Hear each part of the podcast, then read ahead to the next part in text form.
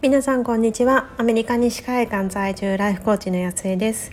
コーチングは自分が本当に大切にしたいものとつながること。自分が本当に叶えたい未来へと歩んでいくこと。コーチングで心を整えることが体が疲れたらマッサージを受けるのと同じぐらい当たり前になって大切にしたいものを大切にして本当に叶えたい夢に進んでいき自分も周りも幸せにできる人を増やしたい。そんな思いでコーチングについてお話ししています。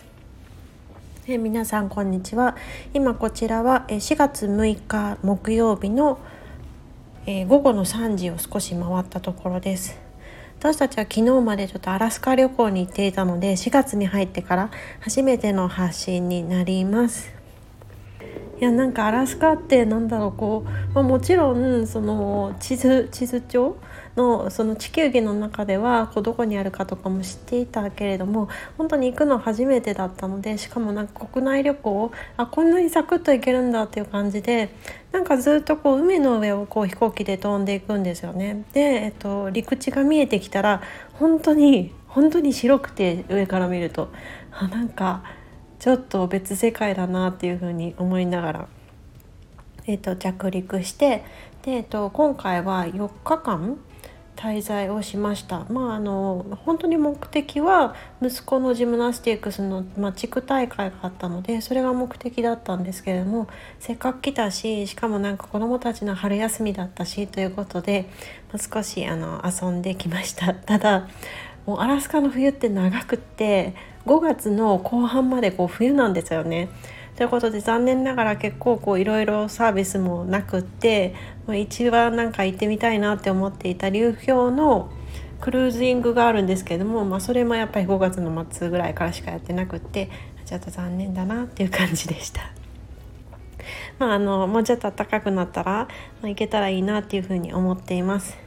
ということであの4月の一番最初の配信なので何をお話しようかなって思ったんですけれども最近よくその新社会人とかあの新大学生とかそういう方々に向けたあの発信がよくされている気がしてで私もまあ自分が新社会人だった時にどんなことを感じていたかみたいなことを、まあ、お話ししてみたいなっていうふうに思います。で私の場合はあの大学が京都だったんですけれども、まあ、の会社就職した時は、まあ、大阪で採用されてでも本社は東京だったので、まあ、その社会人になると同時に、まあ、東京にまあ上京してきたみたいな感じでした。でまあもともと一人暮らしは、まあ、大学生の時からしてたんですけれども、まあ、会社の寮みたいなところにまず入ってで、まあ、あのそこから、ま、電車通勤電車に乗るっていうことが、まあ、京都に住んでた時も、まあ、実家に住んでた時もほぼなかったので、まあ、それはなんか新しいライフスタイルだったなっていうふうに思います。それこそ私あの田園都市線っていうなんかすごいこう混んでる電車があるんですけどもそこだったのそれに乗っていたので本当にこう同期の子とかはもう笑っちゃうぐらいなんかこう携帯その当時ってまだそのスマホじゃなくてその折りたたみ式とかよくみんなあの携帯使ってた時代だったのでなんかあのこう人がこう混みすぎててであの携帯割れちゃったみたいな子もいたりしてなんかまあそれはそれでなんかそういう時代だったなっていうふうに思います。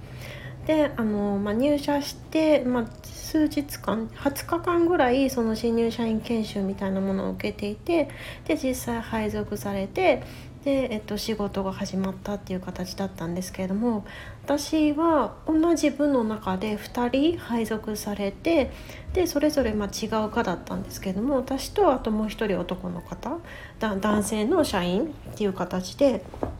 まあ、新入社員として配属されていきました。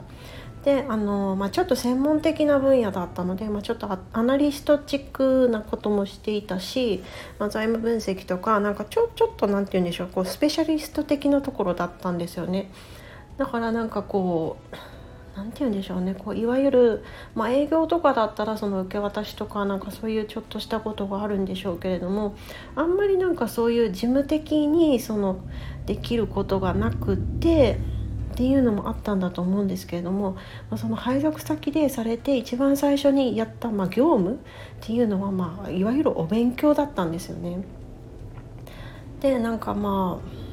あ何て言うんでしょうこう初めのうちはもうわからないことだらけだから、まあ、とりあえずその言われたことをこうやってみてで自分でもその、まあ、勉強してるだけじゃちょっとつまんないのでその打ち合わせにしをしに行くその先輩についていかせてもらってであの、まあ、紹介してもらいがてら、まあ、ちょっとお話を聞きつつ実際どういうことが起こってるのかでそれに対して先輩がどういうふうに考えてどういうこうアドバイスをしているのか、まあ、そんなことを、まあ、ちょっと体で覚えていくみたいなことをやっていました。でそれが、すぐ終わればよかったんですけども、えっと、春に配属されてそれが夏になるぐらいまで続いたんですよね。で私あの配属された時に今でも覚えてるんですけれどもなんかその、えっと、安江さんのえっと、教育目標みたいな 教育計画かみたいなこうシートを渡されてでこう何月から何月はこんなことをこの人から学んでで何月から何月はこの人から学んでみたいなことがバーって書いてあったんですよね。で、まあ、直接のその全般的な指導をしてくださる社員っていうのは私より 3, 3つ上当時4年目の、まあ、女性社員だったんですけれどもで課長も当時女性で、まあ、なんか本当に珍しい。多分社内に1人か2人ぐらいしかいない女性課長だったんですけど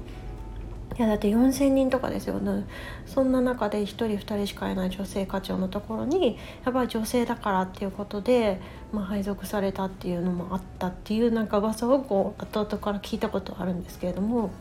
なんかそんな感じだったんですよね。でまあ別にこう1ヶ月目は結構必死じゃないですかであの打ち合わせとかもついていかせてもらったりして、まあ、自分なりにこう動いてるつもりでいたんですけどもこう2ヶ月目3ヶ月目っていう風になってくるとさすがに私何やってるんだろうっていう風になってきたんですよね。で一方でもう一人同じ部に配属されて科が違った男性社員が何をやってたかっていうともう連日もう残業残業でで結構なこう仕事をまかいきなり任されてで机の上もこうデスク あの後ろ後ろ同士だったんですけどね。背中合わせで座ってたんですけれどももうすっごいこう資料が山積みになってる。なんかそんな感じだったんですよね。でも一方で私はまだまだこうお勉強が仕事ですっていう風になっていてで何かやらせてくださいって言っても、まあ、当然なんですけどね。今考えたら当然ですけどやっぱり任せてはもらえなくってで例えばそのドラフトみたいなことを書いてであの先輩社員に見せても見せてとかなんかそういうことすらさせてもらえなくってで私は定時で何回5時45分あ5時15分ぐらいになるとなんとなく「あもう帰ったら」みたいなことで言われて帰らされるみたいな感じでこの差は何なんだろうっていうふうにこうちょっとこう悶々としてきてたんですよね。でなんか何の時だったかな？なんかのきっかけでなんかそのまあすごい仲良かったんですよその男性の新入社員とも。でもランチとかもまあ結構ちょいちょい食べに行ってたんですけどななんかの時に飲み会かなんかの時に もうすっごいねもうもうもうしてんですよ私は。もやもやもやもやしててでなんかそれで あるきっかけでブワってなんか私私は全然やらせてもらえてないのになみたいな感じでこう爆発してしまって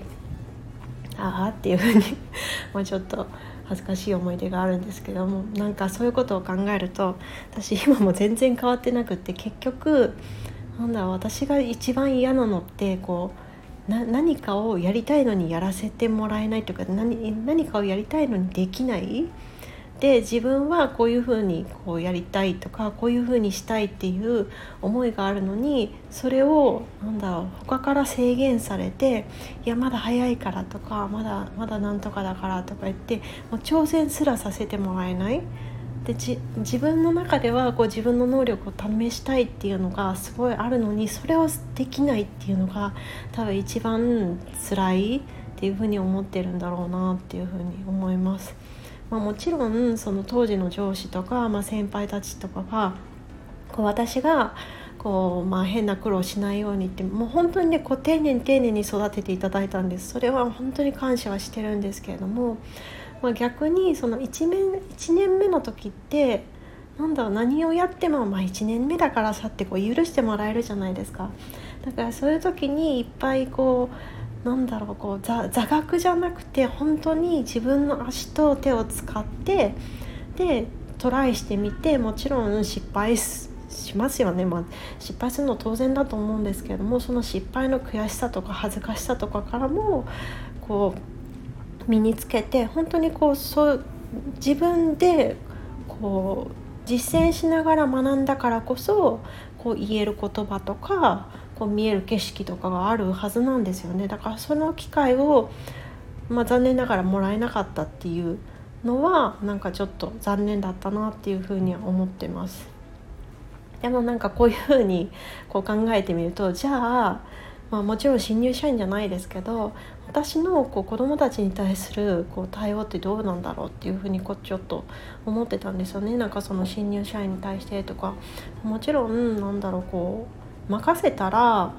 ややこしいじゃないですか。ややこしくってでももちろん綺麗にはできないしだからこう何かしらこうこっちがリカバリーしなきゃいけなくなる、まあ、先輩の先輩社員としてのこう目線だとそういう風になると思うんですけども多分それって親としても一緒でこう子供にやらせる、まあ、うんなんだろう最近だとこうお皿洗いしたいとか言われるんですけどね。そうするとまあうん別にこうちょっと残ってるとかそのくらいだったらいいんですけどやっぱり私あの器すごく大切にしているのでであの器結構集めるのも好きで大切に大切に昔から使っているものがあるのでやっぱりそれをなんだろう大事だからこそ好きだからこそ日常でも使いたいしっていうので結構気軽に使ってるんですよね。でもそれをなんだろうこうお皿洗いやってみたいからみたいな感じでこうやられてこう割られちゃうとさすがにちょっと悲しいなっていうのもあるしこうそういうすごく思い入れが強い器じゃなかったとしてもやっぱりその,、まあ、その辺であの気軽に手に入るその器だったとしてもまあ、割れてしまったらちょっとあの片付けるのが面倒だなとかなんかそういうこと思ったりとかうんそうそうテーブルとかこう拭いてもらったりまあもちろんしてるんですけどでもやっぱり綺麗には拭けてなくて私がこう、まあ、ちょっとこう2人がもちろん見てない時ですよ見てない時にこうコソコソっと拭いたりしてるんですけどそういうリカバリーが必要になるだからなんだろうこうこういうこう貴重な学びの機会自分のこう手と足を使って体を使って学ぶっていう機会を奪っちゃってないかなっていうふうになんか今回